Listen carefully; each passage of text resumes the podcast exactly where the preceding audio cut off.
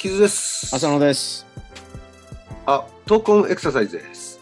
ちょっと間がありましたけはい。なんかもう、いろんなタイトルコールやってるんで。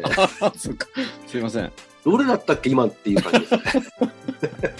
合 そんなにうちらマルチでやってましたっけ？闘魂エクササイズで合ってますよね。いいんです。はい。はい。で、なおかつ、傷のズレズレ草、ズレ草、インモーション、インモーション、インモーション。コーナーですね。コーナーです。あの、はいもう、ほぼほぼコーナーで全部やっちゃう感じですけど。はい。えーと、今ずーっとね、呼吸の話をやってまして、前回は確かね、ロングブレス、えーまあ、ダイエットだとかをやってる三木亮介さん、俳優であり、うん。えーと、スポーツインストラクターの三木亮介さんが、まあ、ロングブレスっていう、まあ、エクササイズを考案して、まあ、それがダイエットにもなり、あるいは健康増進にもつながる話を、まあ、したんですけども、うん。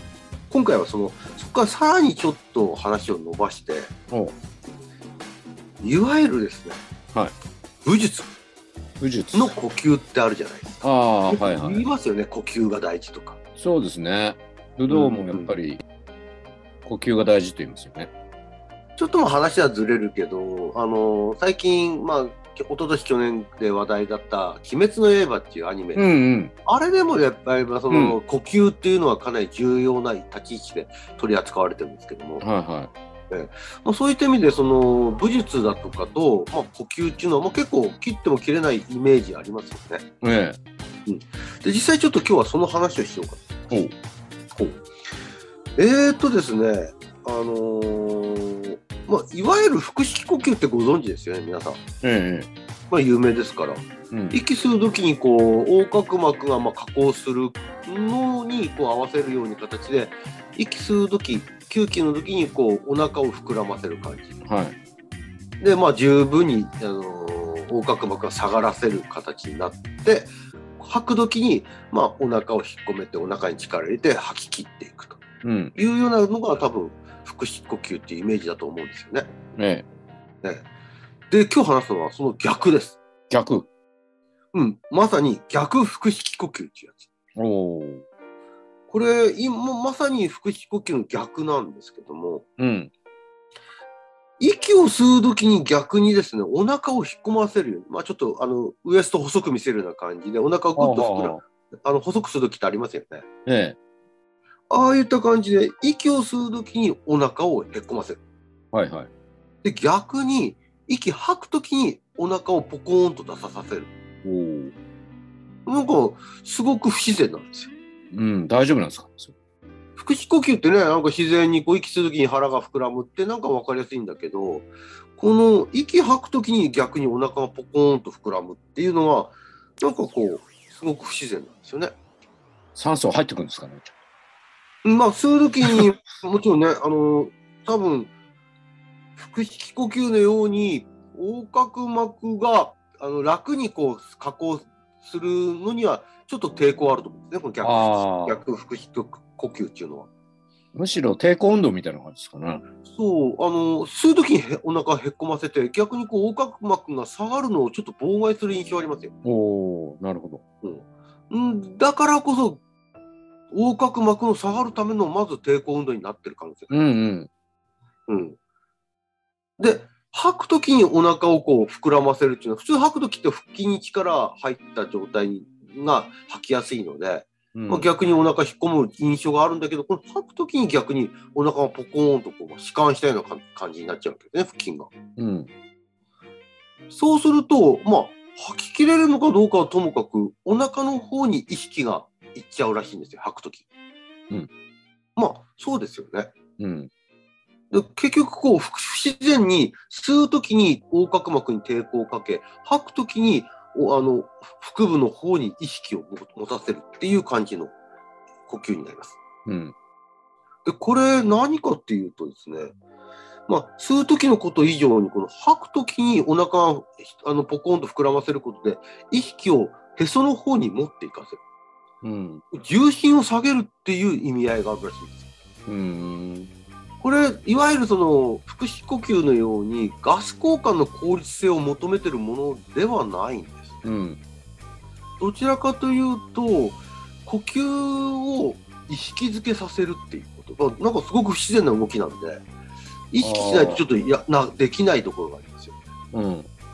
特にその吐く時にお腹を膨らませることで意識を下の方に持ってこさせて重心を下げさせるっていうところに何か意味合いがあるらしいんですよ。いわゆる丹田ってやつですか？もうもう先に言われちゃったんであれああ、ごめんなさい。あいやいやいやもうもう全然いいんですけども いわゆるですね聖火丹田ってへその下の丹田で書くんですけども、はいはい。聖火丹田っていや中国憲法とか武術によく出てくる言葉ですよね、うん気候っていうところとか太極拳、気候ね。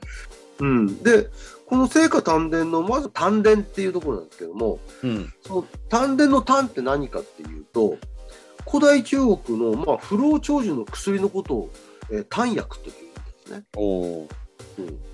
うん、でその丹薬を作る畑のことを丹田というみたいです。ほつまり丹田とは不老長寿の源になる薬をさらに作る源とう。うん。つまりそのまあ人間の生きる仕組みの元になるところっていう意味合いがちょっとあるらしいんですよねうーん。深いところを言うと。うん、でその丹田っていうところまあその人間のその生きる仕組みの深あのもともと根本につながるところっていう意味を含めて丹田を意識させるということは人そのものの生きず生きる仕組みを意識させるっていうことになんかつながるらしいんですなんか、ちょっといいですか？話。よ。はい。腰はおりませんけど。ええ。ちょうどね、昨日テレビでやってたのかな。腸呼吸っていうのがあるんだそうです。腸呼吸。腸で実はガス交換をしているっていう、まあ、詳しくはね、まだ見てないっていうか、音声をあの流さないまま見てたんで、だけどなんかあの、うなぎの絵が出、なんて言うんだろう、動画が出て、それから腸呼吸の話を研究してる研究者のコメントみたいなのが出ていて、結局その肺で呼吸するだけじゃなく、腸でも呼吸っていうのは可能であるっていうのは、人にもなんか当てはまるところあるみたいで、今研究もしてるっていうところの情報まではちょっと目で見ただけだったんですけど、うん。ちょうどへその下の腸の春ですよね。なんかそういうのともちょっと実は科学的には関係あるのかななんてちらっと思ったもんで、うん先にちょっと言っとこうかなと思ったんですけど。腰をってたらごめんなさいです。いえ、全然、あのー武術の話につながろうという気持ちで喋ってはいたんですけども、うん。実はその逆腹式呼吸、そのお腹の動きをかなり意識的にさせることになっちゃうので、結果的に。うん。それ自体が腸の、腸管の運動を活発にさせるっていう、なんかこう、副次的な効果もあるみたいなんですよね。ああ、やっぱりな。う。うんんやっぱりその、いわゆるお通じを良くさせるとか、はいはあるいはその、要は腸が第二の脳だって言われてて、言われてますよね。うんかなりその神経のネットワークが豊富にあるということ。うん。腸を意識的に運動させること、まあ、その逆腹腹式呼吸がうん腸を意識的に運動できるかどうかはまだあの科学的な結論を待たなきゃならないけど、うん。まあ、なんか印象的的にはこのお腹をかなり動かす感じになるので、腸を、腸管を動くイメージは確かにあるんですけども、うん。それが、あの、いわゆる健康につながる。第二の脳と言われているような、そのニューラルネ神経ネットワークが豊富な腸を刺激させるっていうところに、何かその健康か関連として、その逆腹式呼吸が、あの、うん適用できるんじゃないかっていうのは言われてるらしいんですよね。なるほど。うん。と、まあ、今のそのガス交換、えー腸呼吸の話とは直ではないんですけども、腸っていうところに意識を持ってってることは確かかとは思うんですよね。なんか水生動物の呼吸法の一つらしいですね。うーん。ナマコとかね。ほうほうカメ類でもあるのかな土壌ですね、土壌。うなぎじゃなかった土壌のや動画が出てたんだ。で、それが人間にも応用できんじゃないかっていうのが研究されてるっていうところですね。うん。腸呼吸治療法っていうのがあるらしいですよ。ほう肺が例えば何か機能しなくなった時にあるいは機能が低下したときに、腸をそのその呼吸ガス交換の一つの役割に持たせる可能性があるってことですうん、土壌はね水性でエラ呼吸なんだけど泥とかの中で低酸素環境下に置かれると腸を介して酸素を取り込むことができるんですよ。うん、まあ、確かに腸っていう部分はまだまだ解明する余地のたくさんある領域だって言われてはいるんで。うん、で呼吸不全に対する治療としてもしかしたら応用できるんじゃないかということでうん。マウスとか豚で実験したら腸呼吸によって呼吸不全が改善することが分かったっていうおお。そんなのが出てますからねちょっと話が飛んじゃって申し訳ないです。いい。うんで、ちょっと武術の話に戻しますけども、はいまあそういったその、腸、あの、腸じゃなかった。ごめんなさい。腹部を意識させる呼吸になるんで、で、うん。呼吸ってまあ、うん常にしなきゃいけないものでしょうから、うん。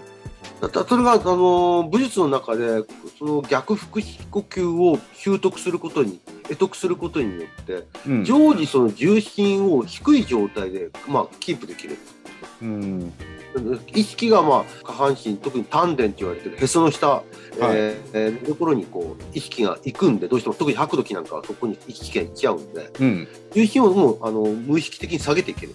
特にその打撃を加える時にうん。吐くその時に重心が下がり、えー十分に、えー床反力の力を上半身に伝えることがしやすいんじゃないかって言われ言われてるんですね。うんまあ、重心が高いところよりは手という先端の方にですねうん。力を伝えていきやすい、あるいは打撃を加えるってことは自分もその力を受けることになっちゃってえ反動で。その時の反動をうまく吸収しやすい。えうん。体のバランスを崩さずに、まあ、あの第一に、えー、と安定した状態で構えを取っていられるっていうふうにつながるらしいんです、なるほど。うん。そういう意味で言うとその呼吸っていうのは単にガス交換だけではなくて運動制御の一つの起点でもあるのかな。その特に意識させることによって。うん。もしかしたらこれ、他のスポーツなんかでも取り入れられてる概念なのかもしれないなと思いまして、どうしてもその呼吸ってガス交換っていうところを取り上げられることが多いけど、そうじゃなく重心位置の制御や筋活動の制御、あるいはその先端への力の伝え方そういったところにも呼吸が関わってるんだかなっていうふうに思ったんですね。なるほど、うん、うん、もうちょっとその辺り、うん、あの武術と、はいえー、あるいは運動制御重心の位置こういったところと絡めてあの次もお話できたらいいなと思います。わかりました。楽しみに。はい。よろしくお願いします。はい。